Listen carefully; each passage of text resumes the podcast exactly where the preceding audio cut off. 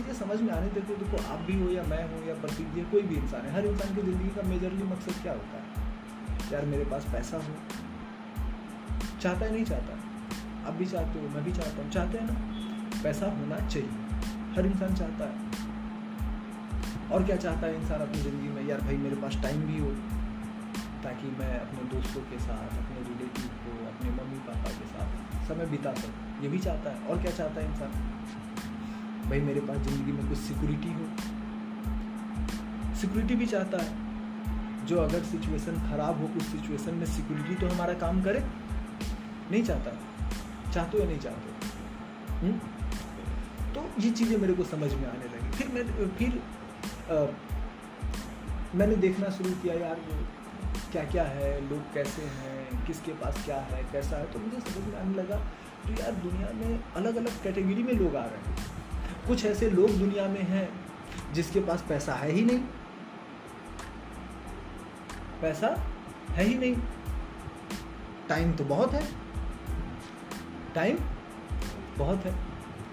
तो आप खुद सोच के बताइए, जिसके पास पैसा नहीं है बट टाइम है तो क्या उसकी ज़िंदगी में सिक्योरिटी होगी? नहीं होगी तो उसकी ज़िंदगी में सिक्योरिटी भी नहीं। है फिर मैंने देखा, देखना शुरू किया तो मुझे समझ में आया कुछ लोग ऐसे हैं जिसके पास ना ही पैसा पैसा तो है ही नहीं। लेकिन सबसे बड़ी बात है उसके पास टाइम भी नहीं है। तो क्या उसकी ज़िंदगी में सिक्योरिटी होगा? सिक्योरिटी भी नहीं है। फिर मैंने और आइडेंटिफाई करा, और देखा तो मुझे समझ में आया कुछ लोग हैं जिनके पास पैसा तो है, लेकिन उसके पास टाइम नहीं है। तो क्या उसकी ज़िंदगी में सिक्योरिटी होगा? हो भी सकता है। नहीं भी हो सकता है यानी क्वेश्चन मार्क है। है नहीं है पता नहीं। हो भी सकता है नहीं भी हो सकता है। लेकिन एक कैटेगरी ऐसा समझ में आया जिसके पास टाइम भी है पैसा भी है सिक्योरिटी भी है।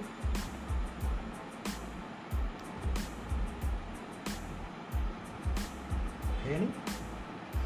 तो मुझे समझ में आया कि भाई ये चार कैटेगरी में पूरी दुनिया में लोग बटे पड़े हैं। क्या नहीं बटे पड़े? क्या लगता है आपको, बटे या नहीं बटे? आपको कुछ ऐसे लोग दिखे या नहीं दिखे, जिसके पास पैसा बिल्कुल नहीं है बट टाइम ही टाइम है। तो इस कैटेगरी में आपको कौन कौन लोग दिखता है?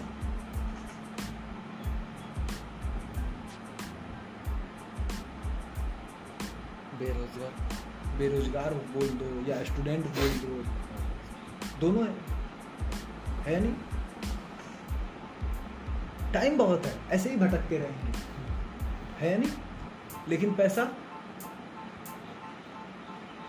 अच्छा कोई ऐसा कैटेगरी आपको मिला जिसके पास ना ही टाइम है, ना ही सही से पैसा है, ना ही सिक्योरिटी है? है। ये जॉब कैटेगरी वाले लोग होते हैं। अब बोलोगे कैसे? अब ध्यान से देखा होगा, जो कोई भी इंसान जॉब करता है आपने देखा होगा 20-25 तारीख को उसकी हालत फट जाती है। नहीं? आप उसको बोलो, पैसा चाहिए, वो क्या बोलेगा? सैलरी आने दो। यही बोलता है ना? दो चार दिन रुक जा, दस दिन रुक जा, पैसा तो आने दे, सैलरी तो आने दे। होता है, नहीं होता? क्या लगता है? आपके घर में बहुत पैसा? नहीं है। आपके घर में भी यही सिनेरियो होगा। हाँ घर चल रहा है। मैं ये नहीं बोलूँगा, चल नहीं रहा, चल रहा है। लेकिन कुछ एक्स्ट्रा करने लायक पैसा नहीं है। ये सो सुनो है या नहीं?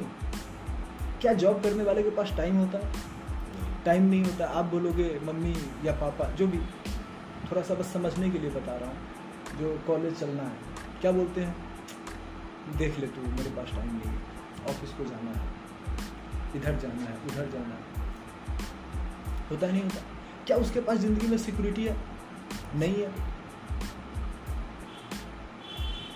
जॉब करने वाले लोग बोलते हैं पैसा है। नहीं है। आप गौर से देखो नहीं है।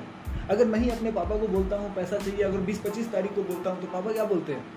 पाँच दिन छः दिन रुक जा सैलरी आने दे फिर भेजता हूँ यही हो रहा है। यही होता है ना। और मैं अपने पापा को बोला पापा थोड़ा चलते हैं ना पुणे आ जाइए घूमने चलते हैं। क्या बोलेंगे? टाइम नहीं टाइम नहीं है। काम कौन करेगा? है? मेरे दादाजी को उनका सपना है चारों धाम घुमाने के लेकिन नहीं घुमा पा रहे। पता है क्यों? टाइम नहीं है। एक महीने का अगर निकालेंगे तो एक महीने में जो तीस हज़ार सैलरी मिलनी है, वो सैलरी नहीं मिलेगी। और अगर तीस हज़ार सैलरी नहीं मिलेगी तो तुम्हारा फ़ी कैसे जाएगा? घर का वो कैसे चलेगा? ये सोच रहा है। ये सोच रहे हैं। यानी क्या उनके पास पैसा है? नहीं है। टाइम है टाइम भी नहीं है। और सिक्योरिटी है क्या? नहीं है। क्यों? क्योंकि सिक्योरिटी तो तब सिक्योरिटी का रियल मतलब क्या है? आपका परिवार कितने दिनों तक आपके बिना काम किए चल सकता है? That means that is your security अगर आपका परिवार एक महीने तक चल सकता है it means you have one month security आपका परिवार एक साल चल सकता है it means you have one year security आपका परिवार दस साल चल सकता है it means you have ten year security तो कितने ऐसे जॉब करने वाले लोग हैं जिनका परिवार पूरी ज़िंदगी चल सकता है? It means they have security नहीं। कितने ऐसे लोग परिवार है जो एक साल तक चल सकता है? कितने ऐसे जॉब करने वाले लोग हैं?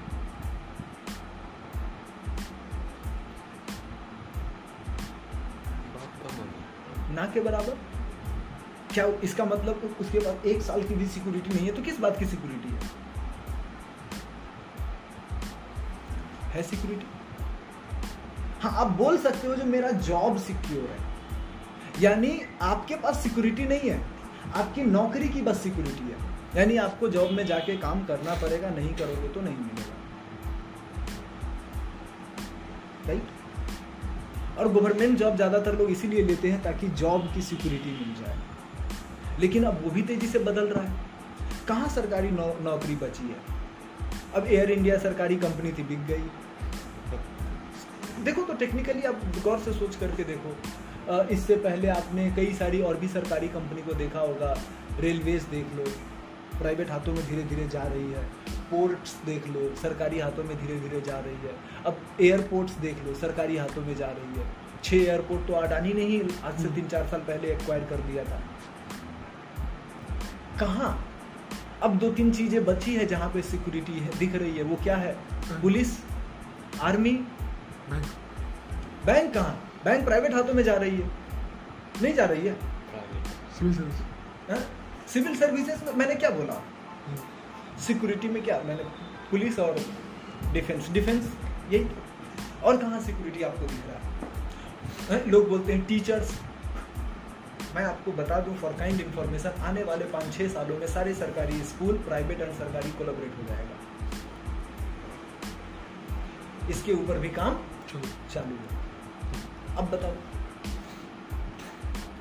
हाँ ये आज नहीं है लेकिन भविष्य में तो होगा ना। किसने उम्मीद करी थी एयर इंडिया सरकार बिक जाएगा? आज से दस साल पहले किसी ने उम्मीद करी होगी? देखो आज। एम टी एन एल सरकारी कंपनी है उसकी भी बेचने की तैयारी चल रही है। बी एस एन एल बेचने की तैयारी चल रही है। और फॉर काइंड इन्फॉर्मेशन मैं गारंटी देता हूँ 20 साल बाद पुलिस फोर्स जो है वो 50-50 हो जाएगी। अब बोलोगे आप कैसे बोल दोगे? अंतर्यामी हो क्या? नहीं अंतर्यामी नहीं हूँ। लेकिन चर्चाएँ हुई है।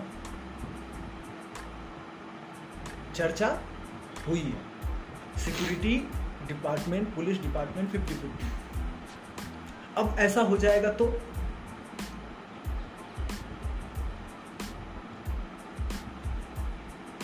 अब धीरे धीरे अब यही कल्चर हो रहा है, अब देखो तो सही।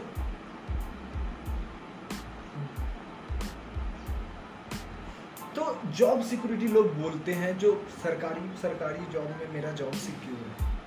लेकिन अब ऐसा ट्रेंड दिख नहीं रहा है, क्योंकि धीरे धीरे ये बदल रहा है। उसके बाद आ जाता है ये ये तीसरा कैटेगरी, क्या पैसा है, वक्त, समय नहीं है। अब ये कैटेगरी वाले बहुत सारे लोग हैं। डॉक्टर इसी कैटेगरी में आ जाता है। पैसा तो है, जैसे मेरे फूफा जी है। अपने नहीं बट फूफा जी लगभग अस्सी नब्बे लाख रुपए साल का कमाते हैं। पैसा तो है। क्या उनके पास सिक्योरिटी है। पेशेंट देखेंगे तो मिलेगा, नहीं दुकानदार है। दुकान खोलेगा तो मिलेगा, नहीं खोलेगा तो नहीं मिलेगा। दे डोंट हैव सिक्योरिटी है नहीं? तो मेरे को समझ में आया जो अब ये दो कैटेगरी जो है, इन दो कैटेगरी को अगर आप ध्यान से देखोगे ना तो इनकी ज़िंदगी का कंट्रोल कहीं और रहता है। इसकी ज़िंदगी का कंट्रोल इसके हाथ में है ही नहीं। कहने के लिए तो है, लेकिन रियलिटी में है नहीं। बस कहने के लिए है जो यस मैं आज़ाद हूँ, मेरे ज़िंदगी का कंट्रोल मेरे पास है बट है ही नहीं। कैसे?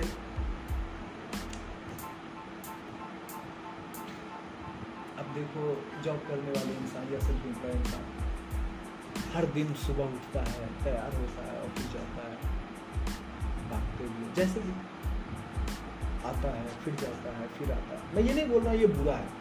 मैं बुरा बोल ही नहीं रहा लेकिन उनका परिवार किस तरीके से रहेगा, क्या खाएगा, क्या पिएगा, सब उसके सैलरी पे डिपेंडेंट करता है। है ना? और सैलरी कोई और डिसाइड कर रहा है। जॉब वाले पर्सन कोई है किसी कंपनी में है किसी संस्था में जैसे मान लेते अपना डी वाई पाटिल ही बस समझने के लिए बता रहा हूँ। अब यहाँ टीचर जॉब करते हैं। अगर मान लो टीचर को बोला जाए आपको आठ बजे आना है तो टीचर आएगा या नहीं आएगा? आना पड़ेगा। नहीं आए तो सैलरी कट अगर टीचर को बोला जाए छः बजे आना है सुबह में। टीचर को बोला जाए चार बजे सुबह आना है।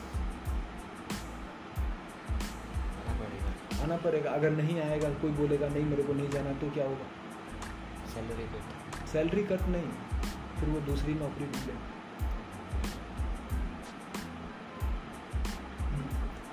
और दूसरी नौकरी ढूंढेगा तो क्या पता दूसरा बॉस कैसा होगा? उससे अच्छा होगा या बुरा होगा कोई नहीं जानता। क्या पता दूसरा उसको चार बजे के बजाय तीन बजे बुला ले? कोई नहीं जानता ना। अब पूरी क्यों मैं ये बता रहा हूँ? मेरा एक दोस्त है उपिंदर टीसीएस में जॉब कर रहा था तो छः साल बाद मैं कोलकाता में उनसे मिला था। आज से डेढ़ साल पहले की बात बता रहा हूँ। जनवरी में मिला था 2019 जनवरी में। नहीं जनवरी में नहीं दिसंबर में। 2019 20 में ही हुआ है। लॉकडाउन हाँ 2019 दिसंबर में मिला था मैं बातें छः साल बाद मिला था। उसने पूछा, क्योंकि उसको तो पता है मैं क्या करता हूँ। तो तेरा तो ठीक ही है। ना, ऐसा कुछ नहीं पर काम चल जाएगा। मैंने बोला, तू बता। तो उसने बोला, क्या बताऊँ? महीना में एक दिन खुश होता हूँ। हमने बोला, क्यों भाई ऐसा क्यों? बोला, यार, जिस दिन सैलरी आता है, खुश हो जाता हूँ। उसके बाद फिर रेंट राशन एंड जो भाई खाना बनाने आती है उसको पैसा दे देता हूँ। ई एम आई ई एम आई नहीं ई एम आई उसकी उसके पापा डीलर है पैसे की कमी नहीं थी। तो बचता है सब काट कूट करके आठ से दस हज़ार रुपया मेरे अकाउंट में बचता है तो पूरा महीना चलाना पड़ता है। कैसे पूछ रहे हो? हमने बोला अब क्या प्लान कर रहे हैं? तो बोले आप जॉब जम नहीं रहा है मैं छोड़ दूँगा। मैंने बोला करेगा क्या कुछ तो बोला जाता हूँ। गैस सिलेंडर की एजेंसी डालूँगा। मैंने बोला, ठीक है, डाल दे तो दिक्कत क्या है? क्यों नहीं डाला? तो यार घर वाले अलाउ नहीं कर रहे घर वाले बोल रहे हैं, नौकरी कर। बट मेरे छोटे भाई को चालीस लाख रुपया दिया, हाथ घर की दुकान डाल के दिया, मेरे को नहीं दे रहे बोल रहे इस दुकान में काम कर। और सोचो यार सही नहीं रहेगा छोटे भाई के साथ, ना? हमने बोला, फिर? बोला, यार, देखता हूँ, समझ में नहीं आ रहा है, क्या करूँ? और फरवरी में उसकी शादी हुई और मार्च में उसने जॉब छोड़ा। और वो और छोटा भाई दोनों मिला कर, मिल करके वो हार्डवेयर की दुकान चला रहा है। तो कंडीशंस लगते हैं। अब क्यों छोड़ा? ये तो हो गई थोड़ी बात। अब पूरी बात क्या है? अब टीसीएस में जॉब कर रहा था तो दिन में वो दस बजे जाता था, दस ग्यारह बजे। रात के नौ बजे तक आता था। और आने के बाद वही खाना वगैरह खाने के बाद लैपी ऑन करके सोना पड़ता था। कभी भी रात में काम करना है। ये मैंने तो बोला, यार, कभी भी फ़ोन आता है सॉफ्टवेयर में एरर है, ये है, ठीक करो, ऐसा करो, वैसा करो। तो ऑन करके इसलिए सोता हूँ। अभी मैं सियागढ़ में था तो अब बातें तो सबसे हो जाती है तो ऐसे ही एक बात हो रही थी पुलिस वाले से। बातें होते होते फिर उन्होंने बोला, सही है आप लोगों का क्या सही है? उन्होंने बोला, क्यों? क्या हुआ? बोले न दिन का पता होता है ना रात का पता होता है। कहने के लिए आठ घंटे, दस घंटे हम लोग काम करते हैं, लेकिन सिचुएशन माहौल के कभी भी आना पड़ सकता है, कभी भी जाना पड़ता है। हमें साहब को रिपोर्ट भी करना पड़ता है। उसकी भी सुनो। और ठीक है, हम आप लोगों हमें नॉर्मल भाषा में नहीं बताया जाता है। दो चार दिया जाता है। हमने बोला, बट आप तो अच्छा काम कर रहे हैं, आप लोग सही काम कर रहे हैं। ठीक है समाज के लिए सही है, लेकिन अपने परिवार के हिसाब से देखा जाए तो कहाँ तो जॉब में क्या है? लाइफ स्टाइल जो होता है, वो लाइफ स्टाइल आपके हिसाब से नहीं होता। है आपको किसी और के हिसाब से चलना पड़ता है। चाहे आप किसी भी जॉब में चले जाए आइदर यू गवर्नमेंट हो आइदर प्राइवेट हो आइदर सेमी गवर्नमेंट हो आज सरकार क्यों सरकारी कंपनीज़ और सरकारी संस्थान को बेच रही है? क्यों? क्योंकि लोगों ने सरकारी जॉब करने वाले लोग क्या करते हैं? यही सोच करके जॉब करते हैं। अरे कुछ नहीं करना बैठना है तो सरकार भी क्या करेगी? अब ये सी बात है जब आप इस एटीट्यूड से कोई भी काम करोगे तो वो संस्था लॉस में जाएगी। और जब वो संस्था लॉस में जाएगी तो सरकार लास्ट में क्या करेगी? संस्था को बंद करेगी या बेचेगी? लेकिन प्राइवेट संस्था कम लॉस में जाती है। क्यों? क्योंकि वो पीछे पड़ के काम करवाते हैं। लेकिन सरकारी में लोग इसी माइंडसेट से काम करते हैं। करना होगा। करेंगे नहीं करना होगा नहीं करेंगे तो देख तो आता रहेगा सिम मतलब देखा होगा आप लोगों ने ये नोटिस करा होगा। हम्म। जो सरकारी लोग सरकारी ऑफ़िस में अगर आपको जाना हो तो आप भी टेंशन में आ जाते हैं। पता नहीं ये काम करके देगा जल्दी या नहीं। नहीं सोचते हैं। पुलिस। पुलिस में या कहीं भी आप देख लो। आप ब्लॉक में भी चले जाते हो तो यही होता है। तहसील तहसील में चले जाओ तो यही होता है। एक पेपर बनवाना है तब भी टेंशन। नहीं होता। है जल्दी काम होगा या नहीं होगा। तो इस एटीट्यूड की वजह से संस्था लॉस में जाती है संस्था लॉस में जाती है तो सरकार फिर अभी सरकार के पास सर तेल कंपनी कितनी है? कितनी तेल company Indian Oil Bharat Petroleum और एक और है। हिंदुस्तान पेट्रोलियम तीन है। अब सरकार भारत पेट्रोलियम को बेचने की प्लानिंग कर रही है। अब बताओ। तो क्यों बेच रही है? क्योंकि बिकॉज़ ऑफ़ तो जॉब करने वाले की देखा जाए तो लाइफ स्टाइल थोड़ा सा अपने हिसाब से नहीं होता। है ये सारी चीज़ें मेरे को धीरे धीरे धीरे धीरे क्योंकि ये सारी चीज़ें जनरली एक पर्सन को कब समझ में आता है? जब वो जॉब में जाता है। सिंपल है। लेकिन मेरे को कब समझ में आने लगा? कॉलेज सेकेंड ईयर में। कॉलेज सेकेंड ईयर में ही ये सब समझ में आने लगा। ये सब समझ में आने लगा जो उसकी ज़िंदगी पे कंडीशंस क्या क्या लगते हैं। अब बच्चों से मिलोगे, कितने देर मिलोगे, ये भी कंडीशन लग जाता है। परिवार से के साथ कितना टाइम बिताओगे, ये भी कंडीशन लग जाता है। है। अब जैसे बहुत सारे पुलिस वाले दिवाली में ड्यूटी पे रहे होंगे राइट परिवार के साथ दिवाली नहीं मना पाए हम्म। मैं भला बुरा नहीं बोल रहा हूँ, मैं बस कंडीशंस बोल रहा हूँ। मैं ये नहीं बोलता हूँ जो कंडीशन नहीं लगना चाहिए। या तो कंडीशन कोई और लगाएगा या खुद लगाओ। लगा, लगेगा तो है ही, लगना तो है कंडीशंस भी लगते हैं, और क्या होता है? अगर आप ध्यान से देखो तो ये भी होता है सिक्योरिटी होती नहीं सेल्फ एम्प्लॉय के ऊपर भी लगता है कंडीशन बट वो कंडीशन उसका काम लगाता है। बॉस नहीं लगाता है। उसका काम उस पर अब जैसे दिवाली थी कुछ दुकान खुले थे, कुछ दुकान बंद थे। जो दुकान खुले, वो पैसा कमाया, जो दुकान बंद थे, वो नहीं कमाया। तो लगी ना कंडीशन मेरे को ये सारी चीज़ें धीरे धीरे धीरे धीरे रियलाइज़ हुई। फिर मुझे तीसरा कैटेगरी समझ में आया। भाई इसके पास तो सब कुछ है। तो ये है कौन लोग? क्यों इसके पास सब कुछ है? क्या लगता है क्यों इसके पास सब कुछ है? ये तो एक बिज़नेस है ना है कौन लोग ये? जिसके पास सब है वो है कौन? अंबानी हम्म? अंबानी। अंबानी है। क्यों है? Because of they have Jio और कौन आते हैं इस कैटेगरी में? आपका डीवाई पाटिल भी आ जाता है। प्राइवेट कॉलेज चेयरमैन और कौन आ जाता है? टाटा आ गया। ओला आ गया। उबर आ गया। हम्म, वो लोग इस कैटेगरी वाले लोग हैं जिसके पास सब है। पैसा भी है टाइम भी है सिक्योरिटी भी है। जैसे अब टाटा कंपनी का इतिहास देखो तो डेढ़ सौ साल पुराना है। उससे भी ज़्यादा। है? है या नहीं? जमशेद जी टाटा ने शुरुआत करी। फिर दोराब जी फिर जे आर डी फिर रतन टाटा। सबकी सिक्योरिटी है।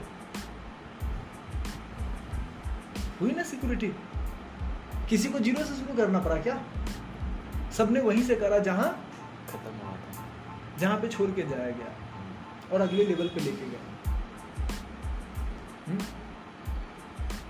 हमें तो डेढ़ सौ साल तो छोड़ दो एक साल की सिक्योरिटी भी नहीं होती है। तो ये लोग के पास इस सिक्योरिटी है बिकॉज़ ऑफ़ क्यों सिक्योरिटी है? Because of they have a network they have a network D Y Patil के पास टीचर का नेटवर्क है टीचर एंड स्टूडेंट्स का जियो के पास एम्प्लॉय एंड कंज्यूमर का नेटवर्क है। तो मुझे समझ में आने लगा जो सिक्योरिटी का सीधा सीधा संबंध है किससे? सिक्योरिटी का सीधा सीधा संबंध है नेटवर्क से। आप दुनिया में कोई भी ऐसा इंसान देख लो जो ज़िंदगी में एक अच्छी सिक्योरिटी गेन कर रहे हैं, उसके पास है क्या?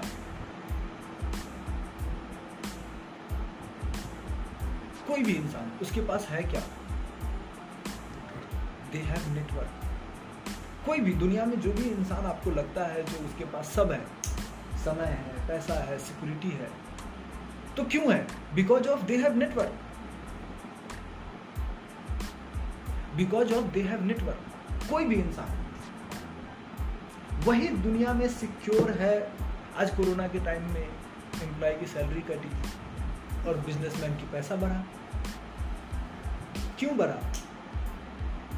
Because they have asset they have network हमारी क्यों कमी? क्योंकि हम खुद ही थे। हम खुद ही थे। तो मेरे को ये चीज़ क्लियर हो गया जो सिक्योरिटी का सीधा सीधा बट ये चीज़ें मेरे को क्लियर होने में टाइम लगा। बिज़नेस समझने में टाइम लगा। और जब ये क्लियर हो गया, मेरे को समझ में आ गया सेकेंड ईयर में अपना मेरे पास तीन साल है। और उस तीन साल को तो तीन साल बाद क्या होगा, क्या नहीं, मेरे को नहीं पता।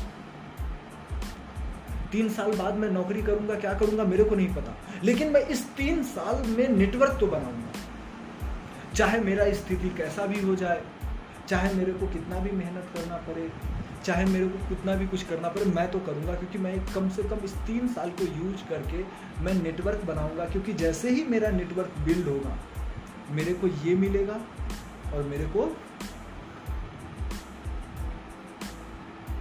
चांसेस तो बनते हैं ना। लेकिन अगर मैं नहीं करूँगा तो?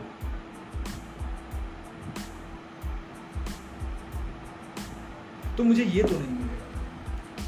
इसकी समझ मेरे को डेवलप और इसकी समझ डेवलप होने में मेरी अपलाइन का बहुत बड़ा रोल रहा क्योंकि वो बार बार चीज़ों को लेकर के एजुकेट करती गई एजुकेट करती गई एजुकेट करती गई और मेरे को एजुकेशन मिलता गया। अब ये एजुकेशन जनरली आज किसी को नहीं मिलता है। क्यों? क्योंकि आज आप घर में देखो, हमारी जनरली शुरुआती पढ़ाई तो घर से शुरू होती है। और घर से, बचपन से ही एक माइंडसेट दिया जाता है, नौकरी करो। सरकारी नौकरी करो।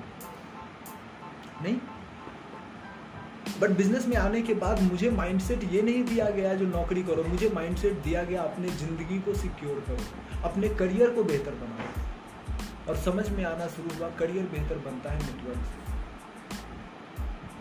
अब अब मुझे नहीं पता आपको कितना समझ में आ रहा है, लेकिन सच्चाई तो इतनी ही सच्चाई तो इतनी ही आपकी ज़िंदगी में पैसे भी, समय भी और सिक्योरिटी भी मिलेगा तो मिलेगा केवल नेटवर्क से।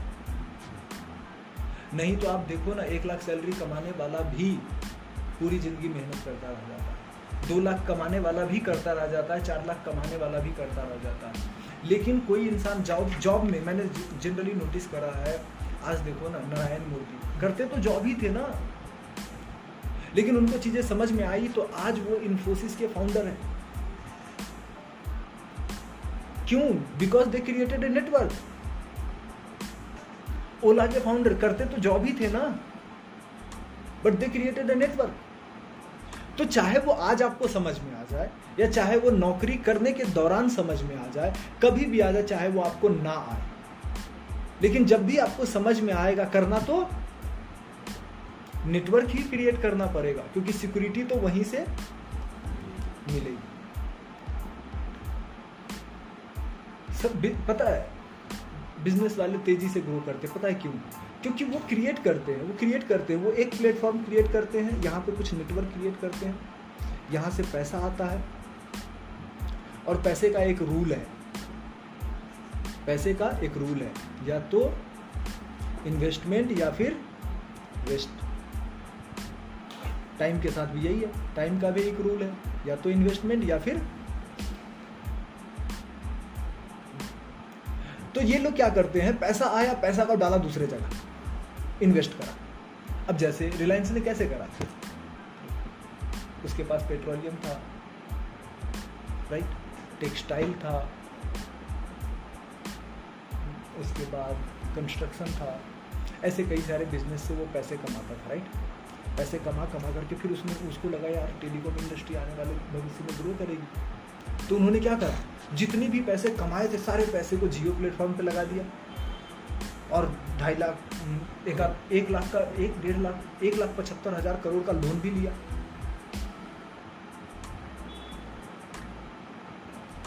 और इसको क्रिएट करा। तो ये पैसा था, नया प्लेटफॉर्म बना। अब इस प्लेटफॉर्म से जब पैसा आने लगा तो उन्हें क्या लगा, यार ई कॉमर्स भी तो आने वाले भविष्य में ग्रो करेगा। तो उन्होंने फिर से ये पैसे कमाए, यहाँ से कमाए, यहाँ से कमाए, यहाँ से कमाए and they created a Jio mart तो पैसे का एक रूल है। आपके पास आएगा तो बहुत बनेगा। क्योंकि पैसा या तो आप इन्वेस्ट करोगे या वेस्ट करोगे। अगर आप इन्वेस्ट करोगे तो दो created multiple source of income अगर आप वेस्ट करोगे अब जॉब वाले के पास ये ऑप्शन ही नहीं बचता। है तीस हज़ार आ रहा है बीस हज़ार खर्चा हो रहा है दस हज़ार बच रहा है दस हज़ार। अब बच्चे की पढ़ाई में डाले या इन्वेस्ट करे। क्या करे? आपको याद होगा वहाँ पे हम लोग थे कहाँ पे? राधे वाले फ्लैट के पास। हम्म। तो नीचे एक भैया रहते थे बिहार हाँ। क्या करते हैं वो? उनके पास फार्मास्यूटिकल एंड टेक्सटाइल दो इंडस्ट्री में बिज़नेस है। जापान हाँ जापान एंड कई सारे कंट्री से डील करते हैं। और पैसा आता है तो वो क्या करते रियल एस्टेट में पैसा डालते दिल्ली के अंदर पच्चीस फ्लैट है उनके पास। पुणे में भी खरीदे और पुणे में एक फ्लैट अभी खरीदा है। और मेरे से वैसी बात हो रही थी तो उन्होंने पूछा जो दीपक भैया, क्या लगता है? पुणे में क्या माहौल है? मैंने बोला, बहुत अच्छा माहौल है प्रॉपर्टी का तो। तो बोले, एक फ्लैट लिया है और लेना चाहिए? हमने बोला, माहौल अच्छा है, आप ले सकते हैं। अब उन्होंने प्लान करा है जो पुणे में आने वाले तीन चार सालों में पंद्रह बीस फ्लैट लेने का। क्यों? अपने डीवाई पाटिल में उसका छोटा भाई पढ़ता है। Because of they have money if they have money they invested it हमारे पास क्या है? है ही नहीं। क्या करें? बट हमारे पास एक चीज़ है। वो एक चीज़ क्या है? ये ये नहीं है। राइट आई एग्री बट ये है। इसको सही से कर दिया तो क्योंकि आपने गौर से देखो तो दुनिया में जो भी इंसान ने नेटवर्क क्रिएट किया है, उन्होंने इसकी वजह से किया। इसकी वजह से तो किसी ने नहीं किया। पहले इसकी वजह से किया, फिर ये आया और फिर बाकी सारी चीज़ें करी। बट हमारे पास ये तो है ना। तो इसको यूज़ करके हम नेटवर्क बनाएँगे। फिर इसको यूज़ करके पैसा आएगा और फिर पैसे से फिर। अब ये सारी चीज़ें की समझ कब मिली? जब मैंने भूपेंद्र सर को देखना शुरू किया, जब भूपेंद्र सर के बारे में बताया जाता था, उदित सर के बारे में बताया जाता था। तो मुझे लगा यार सही बात है। अगर कोई इंसान एक करोड़ रुपया डेढ़ करोड़ रुपया कमाएगा तो करेगा क्या? क्या करेगा वो? पाँच लाख दस लाख रुपया साल में खर्च कर देगा और कितना करेगा? क्या लगता है आपको? क्या करेगा? अगर आप एक करोड़ कमाओगे तो कितना खर्च कर लोगे?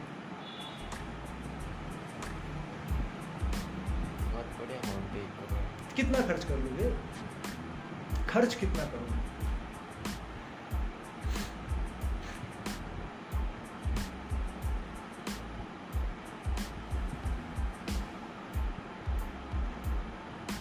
रहने में खाने में पढ़ाने में बच्चों को कितना खर्च कर लोगे? ज़्यादा से ज़्यादा दो तीन लाख तक अरे दस लाख पकड़ लो आप। हाँ। फिर भी तो सत्तर अस्सी लाख रुपए बच रहे हैं। अब क्या करोगे इसका? सिंपल सी बात है। अगर आपको ज़्यादा नहीं समझ में भी आ रहा तब भी क्या सोचोगे? यार फ्लैट ले लेते हैं रेंट पे लगा देंगे कम से कम पंद्रह बीस हज़ार रेंट तो आएगा। सोचोगे या नहीं सोचोगे? हम्म? बहुत ज़्यादा आपको नहीं समझ है। इतना तो करोगे ही। हम्म? अब मान लीजिए आपने एक फ्लैट लिया। वहाँ से पंद्रह बीस हज़ार आ रहा है। फिर पैसे अगले साल आएँगे। फिर भी आपको ज़्यादा समझ में नहीं आया। फिर आप क्या करोगे? यार एक और दे लेते हैं। वहाँ से फिर से पंद्रह बीस हज़ार। और ऐसे करते करते आप ऐसे सोर्स ऑफ़ कई सारे इनकम बना डालोगे। और जब कई सारे इनकम बनेंगे तो ज़्यादा पैसे आएँगे। जब ज़्यादा पैसे आएँगे तो फिर आप क्या करोगे? मोर मोर एंड इसी तरीके से पैसा ही पैसा को बनाता है। बट पहले समय आपके नेटवर्क को बनाता है। और समय नेटवर्क को बनाता है नेटवर्क पैसा बनाता है और फिर पैसा पैसा बनाता है। अब ये सारी चीज़ें मेरे को सेकेंड ईयर में समझ में आने लगी बिकॉज़ ऑफ़ दिस बिज़नेस जहाँ पे मेरे दोस्त बोलते थे, अभी क्या ज़रूरत है? इंजॉय कर, मस्ती कर, पढ़ाई कर। वहीं पे मेरी अपलाइन क्या बोलती थी? या तो अभी इंजॉय कर लो, अभी मस्ती कर लो, या फिर अभी आपके पास समय है, सीखो एजुकेशन लो नेटवर्क क्रिएट करो और भविष्य आपका अच्छा होगा। भविष्य में आप अपने परिवार को समय दे सकते हो, माँ बाप को समय दे सकते हो, और यू यू कैन एंजॉय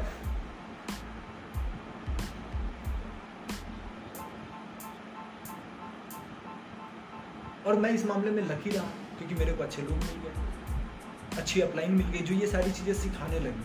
क्योंकि बचपन से माँ बाप ने तो सिखाया नहीं टीचर ने भी नहीं सिखाया, और दोस्त ने भी नहीं सिखाया। सब बोलते थे, पढ़ाई करो पढ़ाई करो, नौकरी करो मेरी अपलाइन भी बोलती थी, पढ़ाई करो, पढ़ने के बिना होगा नहीं। लेकिन क्या पढ़ना है, ये भी तो सोचो। अरे अल्टीमेट पर्पस तेरे को पैसा कमाना है तो जब तेरे को अल्टीमेट पर्पस पैसा कमाना है तो सीख ले तू। मेरे को लगा बात तो सही है। हम्म? आपका भी अल्टीमेट पर्पस क्या है? पढ़ाई करके नौकरी लेना, नौकरी करके पैसा कमा के अपने आप को स्टेबल करना, यही अल्टीमेट पर्पस है ना? तो मेरी अपना यही बोली, जब अल्टीमेट पर्पस आपका भी यही है तो सही तरीके से कर लो है? और साथ ही साथ अपलाइन मेरी थोड़ी टेढ़ी थी। टेढ़ी मतलब स्ट्रिक्ट उन्होंने बोला, या तो कर लो, या मत करो, मेरा बाप का कुछ नहीं जाएगा। लेकिन नौकरी तो आपको मिल ही जाएगी। तो मेरे को लगा बात थोड़ा ठीक लग रहा है। मेरे को समझना चाहिए इस बात को। And I understand and keep learning keep learning keep learning and then आगे बढ़ना शुरू हो गया। बट इस वजह से नेटवर्क समझ में आने लगा। नेटवर्क समझ में आने लगा। और अगर भूषण जी, आपके पास भी ढाई साल है sir. Either you can use it और either you can waste it आपके हाथ में। मेरे हाथ में तो नहीं। मैं ज़्यादा से ज़्यादा क्या कर सकता हूँ? आपको बता सकता हूँ, करो। है? कभी प्यार से, कभी थोड़ा, क्या सुनते नहीं करो ना इतना ही कर सकता हूँ ना, और क्या कर सकता हूँ? बिकॉज़ ऑफ़ नहीं मैं आपका टीचर हूँ, नहीं मैं आपका परिवार। मतलब ठीक है अब तो हम परिवार हैं, लेकिन फिर भी वो मुद्दा नहीं है जहाँ पे आप मेरे को सुन करके मेरे को झेल जाओ। है या नहीं? पॉइंट है या नहीं? लेकिन, लोग कॉलेज में पढ़ लेते हैं, पता है क्यों?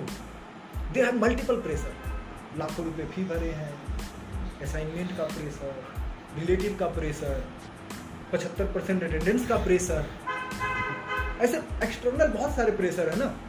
डेट्स वाई आप मेहनत कर लेते हो, आठ घंटा भी कर लेते हो, नौ घंटा भी कर लेते हो. बट इन दिस बिज़नेस क्या प्रेशर है? कोई प्रेशर नहीं। नहीं आपने लाखों रुपए भरे हैं। नहीं आपको अटेंडेंस का प्रेशर है। तो डेट्स वाई इस बिज़नेस की ये अच्छी बात भी है और बुरी बात भी है। जब एक्सटर्नल प्रेशर होता नहीं है, आजकल आजकल इंसान है ना, जब तक उसको लगता नहीं है, तब तक वो करता नहीं फैक्ट है नहीं और इस बिज़नेस में ऐसा वाला कोई काम ही नहीं है। कॉलेज में है जॉब में भी है। लेकिन इस बिज़नेस में नहीं है। डेट्स वाई बहुत सारे लोग समय पे सीखते नहीं है। डेट्स वाई बहुत सारे लोग सही तरीके से करते नहीं है। डेट्स वाई वो तेज़ी से ग्रो नहीं करते। साधारण कारण है। कोई बहुत बड़ा कारण नहीं है। डेट्स वाई वो ग्रो नहीं करते। बट मैं मैं कर गया बिकॉज़ ऑफ़ अगर ईमानदारी से बताऊँ तो डर, एक डर था मेरे मन में। पता है वो डर क्या था? अगर मैं इसको सही से नहीं करा तो नौकरी करना पड़ेगा और नौकरी मेरे को पसंद नहीं मैं ये नहीं बोला, मैं नौकरी के खिलाफ नहीं हूँ। नौकरी केवल एक कारण से पसंद नहीं था, वो पता है क्या करूँ कंडीशन कंडीशन तो we have time and we can use it आप पे डिपेंड करता आप इसको कितना यूज़ करते हो। Last five to six year में दिवाली में मैं घर नहीं गया। दिवाली कहीं और मनाता हूँ ये दिवाली मेरा कहाँ मना है? अकोला में। मेरे लीडर्स आते हैं साहिल जी, साहिल अवाले जी, उन्होंने बोला था, सर, आ जाओ। लगातार तीन दिन, चार दिन फ़ोन करा, आ जाओ आ जाओ आ जाओ। मैंने बोला, चलो, आते पहली दिवाली मेरी उड़ीसा में, मनी बिज़नेस में आने के बाद वहाँ भी टीम तो ये मेरा चॉइस है अभी। क्यों चॉइस है? क्योंकि एक बार नेटवर्क सेट हो गया तो मैं हर दिवाली घर पे मना सकता हूँ। लेकिन अगर नहीं हुआ ना तो जॉब में रहने के बाद नहीं मना सकता। क्यों नहीं मना सकता? आप कोई बोलेगा, क्यों नहीं? अगर मान लेते हैं, मान लीजिए आपका जॉब बेंगलुरु में, ठीक है? या आपका जॉब कोलकाता में, और आपका परिवार पुणे में रहता है तो क्या हर दिवाली आप मना पाओगे? मे बी और मे बी नॉट क्यों? मान लीजिए आपका चालीस हज़ार सैलरी और आपको तीन दिन की छुट्टी मिली। इतना ही मिलता है दिवाली में जनरली अब तीन दिन की छुट्टी मिली, कोलकाता से पुणे की दूरी by train thirty hours thirty thirty three hours right और थर्टी आवर्स जाने में। तो आप क्या, अगर आप ट्रेन से सोचोगे तो इट इज़ पॉसिबल तो आप क्या सोचोगे? फ़्लाइट फ़्लाइट से जैसे ही आप सोचोगे, फिर आप क्या सोचोगे? एट थाउज़ेंड आने का, एट थाउज़ेंड जाने का। फिर आप क्या सोचोगे? यार, सोलह हज़ार। और घर जा रहा हूँ तो कुछ गिफ्ट विफ्ट भी लेना पड़ेगा। यानी राउंड मार के बीस हज़ार। यार, महीने में जितना बचेगा, उतना एक ही झटके में खत्म हो जाएगा। इससे बेहतर है, रुक जाते अब ये सोच करके आप रुक जाओगे। है या नहीं? और ज़्यादातर लोग यही करते हैं। होली आई तो क्या करोगे? फिर से वही छुट्टी मिलती है मिलती ही नहीं तो जा भी नहीं पाओगे। तो मेरे को समझ में आया जो इससे बेहतर क्यों ना मैं अभी की दिवाली को टीम के साथ सेलिब्रेट करूँ। क्यों टीम के साथ सेलिब्रेट करूँगा? एक बेहतर नेटवर्क बनेगा एक बेहतर रिलेशन बनेगा धीरे धीरे धीरे धीरे नेटवर्क ग्रो होगा। और जब कंसिस्टेंट एक स्टेबिलिटी होगी नेटवर्क की स्टेबिलिटी होगी तो मैं हर दिवाली घर पे मना लूँ क्या दिक्कत है?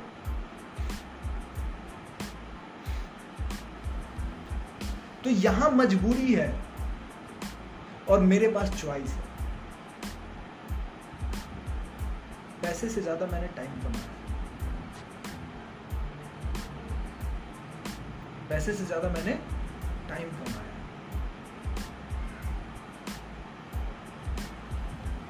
और वो समझ में आ गया एंड डेट्स वाई मैं मेहनत करने से नहीं डरा। मैं मेहनत करा। मैं ये नहीं बोलूँगा जो आप बिना मेहनत किए इस बिज़नेस में आगे बढ़ जाओगे। नहीं, मेहनत करना पड़ेगा। लेकिन अगर करोगे ना तो फिर मिलेगा क्या ये भी है नहीं? हाँ जॉब इतना मेहनत नहीं लगता। जॉब इतना मेहनत कर दोगे तो जो काम पाँच साल में होगा, वो तीन साल में हो जाएगा। आठ दस घंटे जॉब में लोग मेहनत करते हैं। हम यहाँ पे करते हैं। करते ही नहीं। अपलाइन ने बोला बुक पढ़ो। हाँ पढ़ लेंगे ना। अपलाइन ने बोला मटेरियल पढ़ो। हाँ पढ़ते हैं ना। ये वीडियो देखो देख लेंगे। यही होता है ना। लेकिन जॉब में करना ही पड़ेगा नहीं करना ही पड़ेगा। आप खुद सोच करके देखिए अगर जॉब में लोग करते हैं अगर वही काम अगर अपने लिए अपने बिज़नेस में कर दे तो क्या होगा? क्या धमाका नहीं हो जाएगा? क्या लगता है? बराबर सिंपल है। मेरी टीम में अजीत चवन जी आते कॉलेज थर्ड ईयर में ही साढ़े आठ लाख की कार से घूमते। मेरी टीम में है, मैं दुनिया की बात ही नहीं कर रहा क्यों? बट उन्होंने मेहनत करा। मेहनत से भागे नहीं। और शायद जॉब में होते तो जॉब में तीन साल जॉब करके भी कार ना ले पाते। क्या लगता है आपको, ले पाते? अगर चार लाख सैलरी भी होती तो तीन साल में बारह लाख की सैलरी होती पुणे मुंबई बेंगलुरु जैसे सिटी में जॉब करते बचता कितना? कितना बचता? क्या लगता है? अगर चालीस हज़ार किसी की सैलरी है आपको क्या लगता है कितना रुपया बचेगा? हम्म? दस से भी कम। मान लेते हैं दस हज़ार मान लो। अगर दस हज़ार रुपया बचेगा तो बारह महीने में one point two lakh into three year में थ्री पॉइंट सिक्स लाख अब थ्री पॉइंट सिक्स लाख में साढ़े आठ लाख का कार कहाँ से ले लेता कोई? पॉइंट है ना?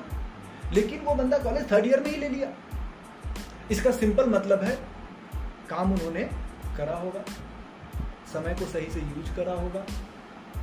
तभी ना सेकेंड ईयर में बाइक ली थर्ड ईयर में कार ली। हम्म? और मोबाइल लैपी का तो छोड़ ही दो। लैपी भी ली तो मैकबुक ली। नाइन्टी सिक्स थाउज़ेंड का। बाइक डेढ़ लाख में, कार साढ़े आठ लाख की, बाकी कपड़े वपरे एंड वो सब तो छोड़ ही दो। क्या लगता है? बिना कुछ किए हुआ होगा? मेहनत तो करी होगी, सीखा तो होगा। और वो मेहनत कब करी? कॉलेज के साथ करी। कॉलेज के साथ करा। पार्ट टाइम पे करा। सोचो फुल टाइम पे अगर कर देता तो। लेकिन एक तरीके से फुल टाइम ही करा होगा। दिन में सात आठ घंटे मेहनत करा होगा। कॉलेज के बाद करा। कॉलेज के बाद रात के साथ साथ नौ नौ बजे, दस दस बजे, ग्यारह ग्यारह बजे रात तक काम करते थे। फिर खाना खाते थे। आधे एक घंटे पढ़ाई करा, सो जाते थे। And they created a network तो ज़िंदगी की सिक्योरिटी कोई भी, मैं ये नहीं बोल रहा हूँ इनडायरेक्ट सेलिंग क्योंकि मैंने डायरेक्ट सेलिंग क्यों चूज़ करा? क्योंकि मेरे को पता था इसके अलावा मेरे पास कोई ऑप्शन नहीं। अब बोलोगे कैसे? अच्छा आप शॉपिंग करने जाते हो कभी? गए हो शॉपिंग करने कई बार गए तो पूरी दुकान खरीदते तो नहीं आते हो? ऑब्वियस सी बात है, क्या देखते हो? दो तीन चीज़ें देखते हो। आपका फिटिंग होना चाहिए आप पे कलर जचना चाहिए और आपके पॉकेट फ्रेंडली भी होना चाहिए। यही देखते हो ना?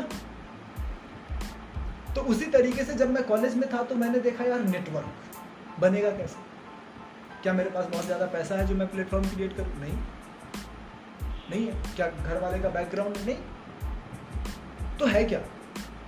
तो मेरे को सीधा समझ में आया, भाई डायरेक्ट सेलिंग किया तेरे लिए. क्योंकि अभी तेरे पास कोई और ऑप्शन है ही नहीं। और ना ही तू बना सकता है नहीं तेरे अंदर इतनी क्षमता। क्यों नहीं बना सकता? क्योंकि बिज़नेस बनाने के लिए lot of support lot of investment चाहिए। है क्या? नहीं ना।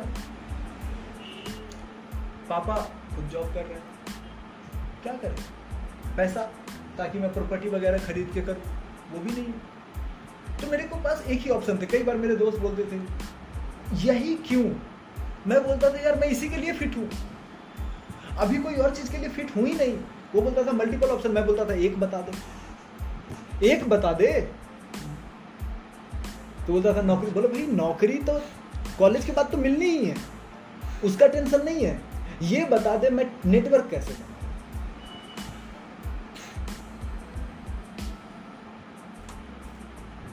साइलेंट हो जाते थे। फिर इधर उधर की बातें करने लगते थे। अब ये सब मैं क्यों कर पाया? Because of I understand this things और भूषण जी, अगर आप भी इस बात को समझोगे तो सर ढाई साल ढाई साल बहुत होते हैं अपने बिज़नेस को स्टेबल करने के लिए। और ढाई साल में बहुत अच्छे से कर सकते हो। कैसे? मैं आपको थोड़ा सा इनकम कैलकुलेशन बताता हूँ। कैसे? अब मान लेते हैं भूषण जी आप हो, ठीक है? Right hmm? अब आप हो मान लेते हैं अब आपको आपने अभी अभी शुरू करा आपने सोचा कोई दिक्कत नहीं मैं मेहनत करता हूँ सीख सीख के करूँगा लेकिन मैं मेहनत करूँगा ईमानदारी से और आपने क्या करा? चार लोगों की टीम बनाई। ए बी सी और डी। कितना टाइम लगेगा? एक हफ़्ता। है? अरे दो महीना पकड़ दो आप। छोड़ दीजिए आपने मेहनत करी है। एक महीना में तो हो जाएगा। आपने एक महीना लिया और इस एक महीने में आपने और क्या करा? ये तो बना ही, इसके साथ साथ आपने बुक्स पढ़े होंगे मटेरियल पढ़ा होगा, हर मीटिंग अटेंड करा होगा, सीखा होगा, समझा होगा, सब कुछ करा होगा। तो चार लोगों की टीम बनाई, ठीक है? अब हर इंसान ने मान लेते हैं पाँच पाँच हज़ार बिज़नेस वॉल्यूम करा। यानी लगभग लगभग दस हज़ार की शॉपिंग करी। तो पंद्रह हज़ार मैचिंग हो गया। पंद्रह हज़ार मैचिंग में पंद्रह हज़ार इंटू पॉइंट वन टू कितना हो जाएगा? सत्रह सोलह सत्रह। सोलह सत्रह हज़ार। बारह सौ प्लस छः सौ अठारह सौ। आपकी केवल अठारह सौ रुपये की चेक बनी। कितने की? ज़्यादा तो नहीं है। लेकिन अब आपने क्या करा? टू मंथ्स का टाइम लिया। यानी थ्री मंथ्स हो गया टोटल आपने क्या सोचा? मैं मैं इसको सिखाता हूँ ट्रेन करता हूँ।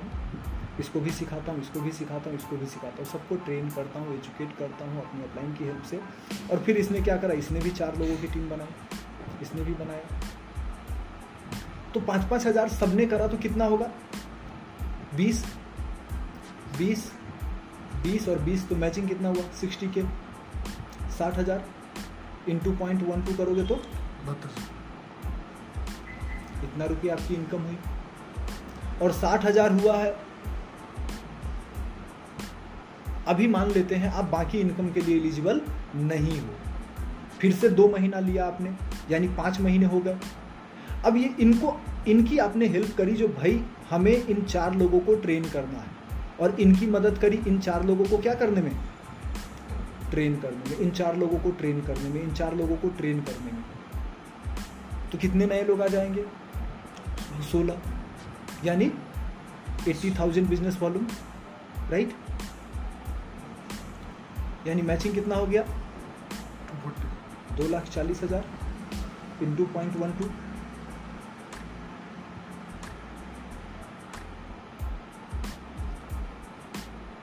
कितना होगा?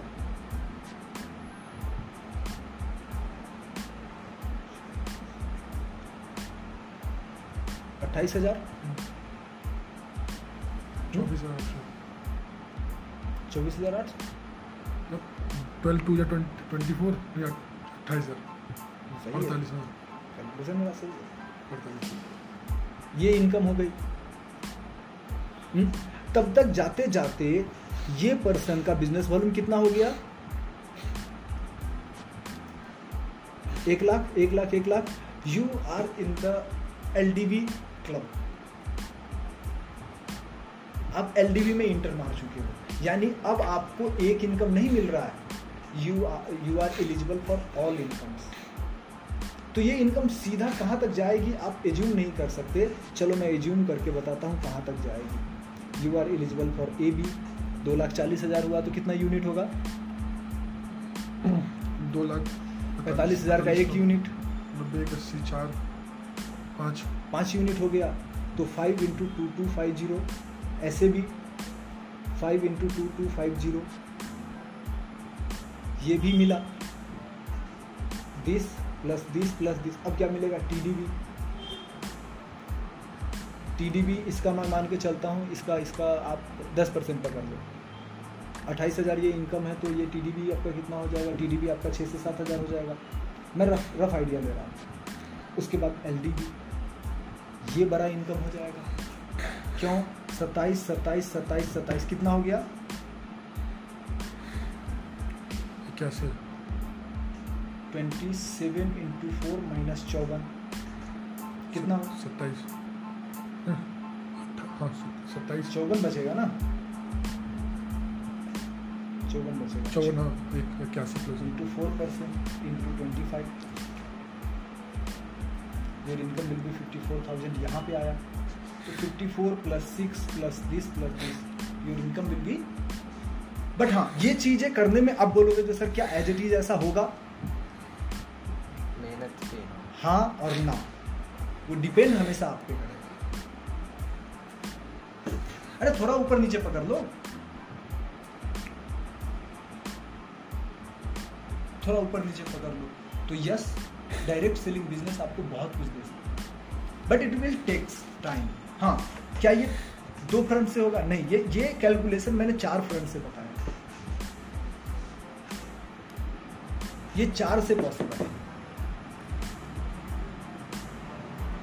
लेकिन इसके लिए डिपेंड आप आप खुद सोच के देखो, जिस इनकम के लिए आप चार साल मेहनत कर रहे हो कॉलेज में और फिर जाकर के एक लाख सैलरी कमाओगे, चालीस हज़ार सैलरी कमाओगे, पचास हज़ार सैलरी कमाओगे, वही इनकम कॉलेज से गेन किया जा सकता। लेकिन उसके लिए मेहनत तो लगेगा। मैं ये नहीं बोलूँगा भूषण जी, आपको मेहनत नहीं करना पड़ेगा करना पड़ेगा। और इस बिज़नेस में भी सफलता के लिए चार ही मूल मंत्र है। कितने मूल मंत्र है? चार। और वो चार मूल मंत्र पता है क्या है?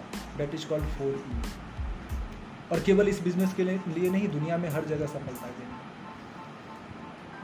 पहला, अब इसमें ई का मतलब क्या है? एजुकेशन सबसे पहला तो आपको एजुकेशन लेना पड़ेगा। जैसे आप मैकेनिकल इंजीनियरिंग कर। रहे हो ले रहे हो ना? सीख रहे हो ना? नहीं लोगे तो बन जाओगे। डायरेक्ट सेलिंग में भी एजुकेशन लेना पड़ेगा और सबसे ज़्यादा किसी रूल को कोई वायलेंस करता है तो डायरेक्ट सेलिंग में इस रूल को सबसे ज़्यादा वायलेंस किया जाता है। अपलाइन बोलती है, सीखो। आप ही कर दो। आप ही बता दो ना। सीखते ही नहीं। डेट्स वाई लोग आगे नहीं बढ़ते।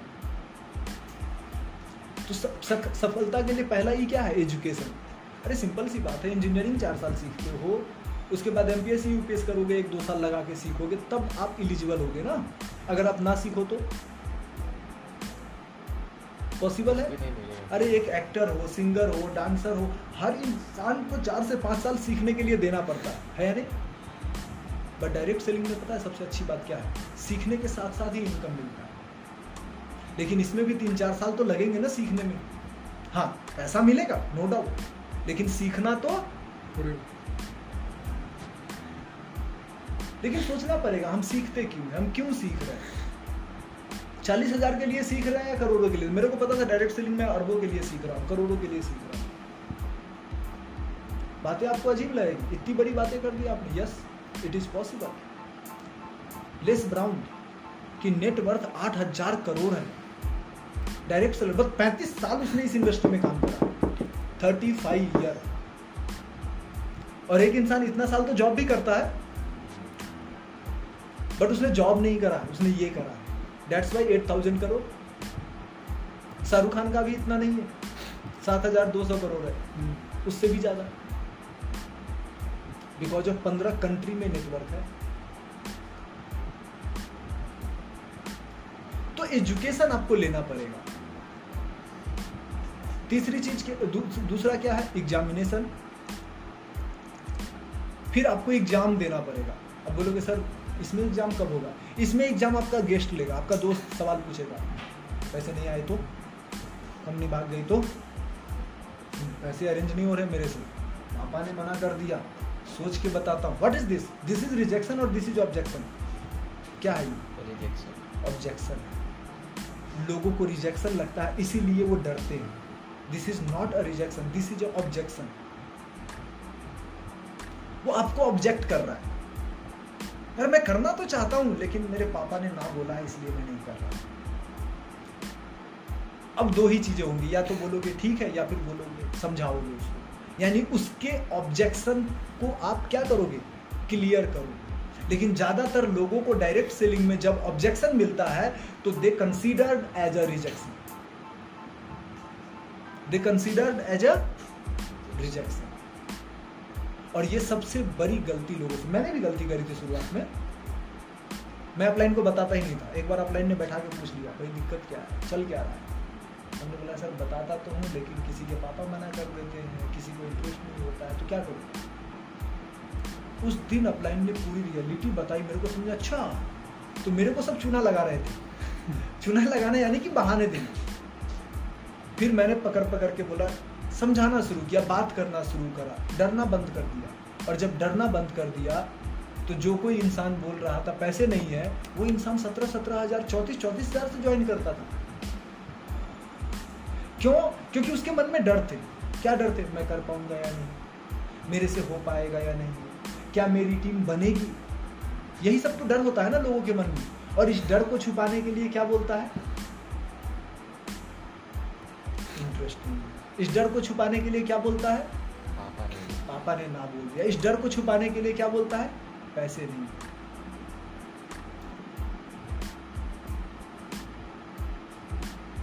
और आप ही खुद सोच के देखो अगर आप एग्ज़ाम में फेल हो जाओगे तो क्या करोगे? क्या करोगे? वापस देनी पड़ेगी। वापस तैयारी करके दोगे ना तो लेकिन डायरेक्ट सेलिंग में क्या होता है? जब कोई दोस्त के सामने वो फेल हो जाता है तो वो घर में दुबक के बैठ जाता है। शुरुआत में मैं दुबक के बैठा था, फिर मेरे को समझ में आ गया, फिर मैंने सीखना शुरू किया। मैंने बोला, कोई दिक्कत नहीं, तुमने ना बोला, कोई दिक्कत नहीं।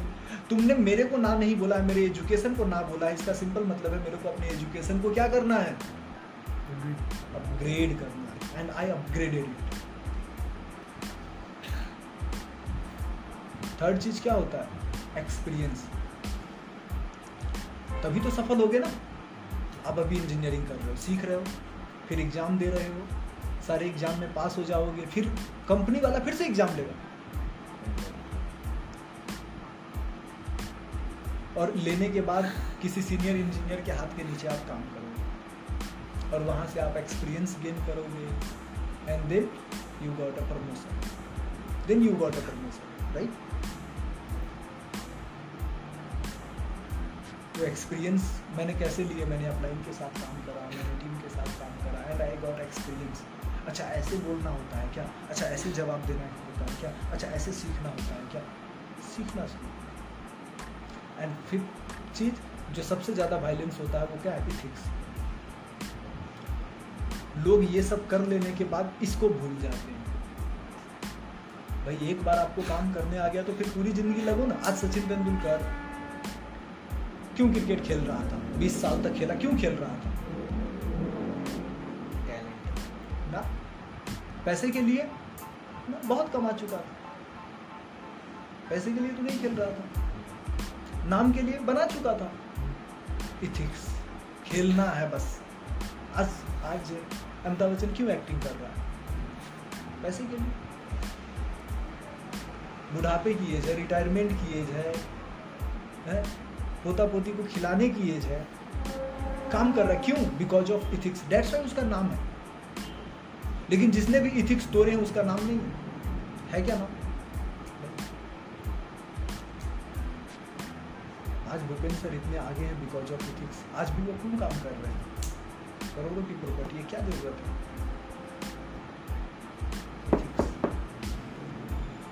तो अगर आपको भी सक्सेसफुल बनना है तो आपको भूषण जी ये करना किसी भी इंडस्ट्री में। और अगर ये करोगे तो फिर यहाँ होगा फिर यहाँ। तो इसको लेकर के आपके तीन वीक हो गए तो इस तीन वीक को आप खुद बैठ के सोचो जो आपने क्या करा। आपको खुद समझ में आ जाएगा आपको क्या करना चाहिए।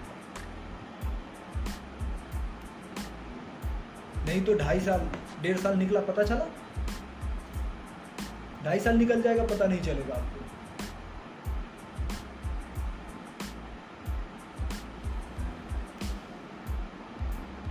हम आपको तब तक आगे नहीं बढ़ा सकते जब तक आप नहीं बढ़ना चाहो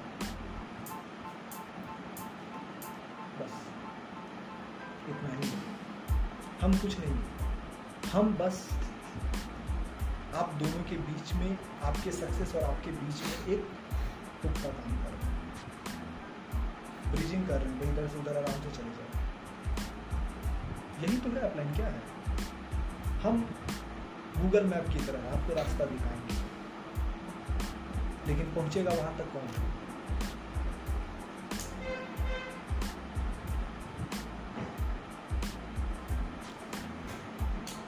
बट मेन थिंग यही आ जाता है, आपके पास समय है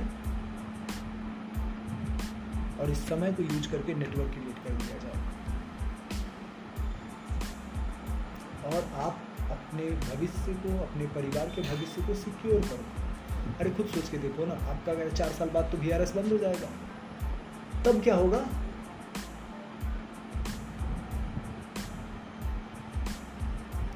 तब क्या होगा?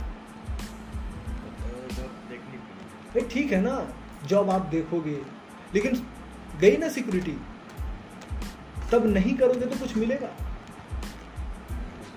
लेकिन अगर अभी के समय को इस्तेमाल कर ले तो?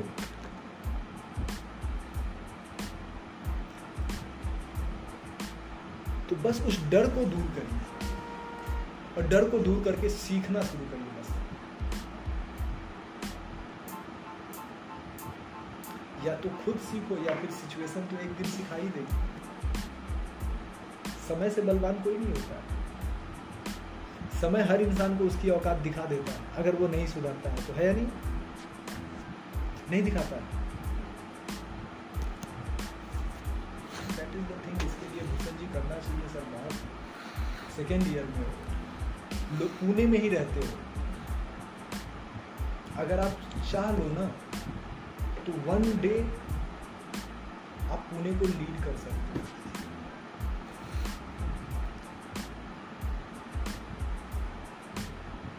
हम उसमें आपको पूरी सपोर्ट और पूरा गाइडेंस देंगे, लेकिन क्या आप खुद रेडी हो? बस तो फिर करते हैं। फिर करते हैं।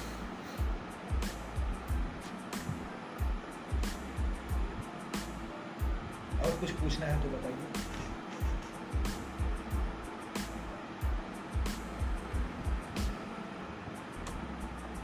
और कोई सवाल और कोई क्वेश्चन कुछ भी जो आपके मन में लगता है पूछना चाहिए। अभी एक दोस्त को मैं इनविटेशन देने जा रहा हूँ। सबसे पहले आप सीख के जाइए। मटेरियल है आपके पास? उसमें इनविटेशन के पॉइंट आपने पढ़े हैं? अब कैसे इन्विटेशन दोगे? मैं अभी दस तारीख के बाद देने वाला हाँ। कभी भी आप कैसे दोगे बिना पढ़े हुए? गलती हो जाएगी। गलती होगी तो रिज़ल्ट नहीं आएगा रिज़ल्ट नहीं आएगा तो आप ही फ्रस्ट्रेट होगी।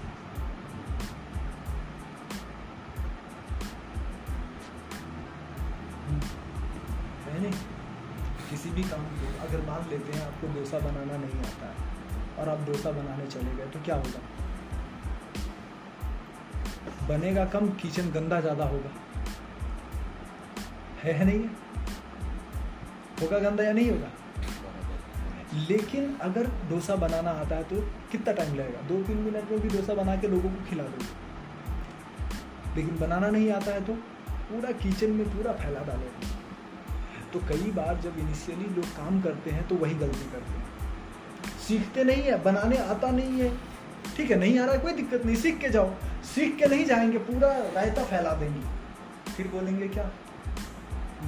मेरा दोस्त तो ऐसा बोल रहा है।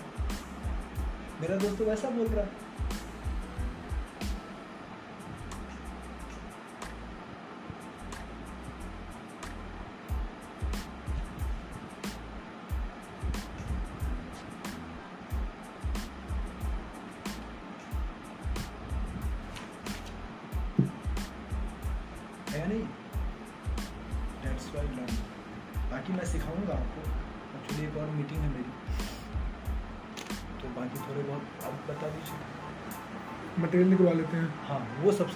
ज़्यादा अभी हाँ। है ना? उसको ही हम लोग लीड कर लेंगे। हाँ मतलब- एडिट किया हुआ है? हाँ अगर कल थोड़े दिन पहले आया है। हाँ तो उसको करिए अभी प्रिंट निकालिए पहले। फिर मैं ही जाके कलर स्पाइरल बाइंडिंग नहीं होगा? स्पाइरल बाइंडिंग निकालिए।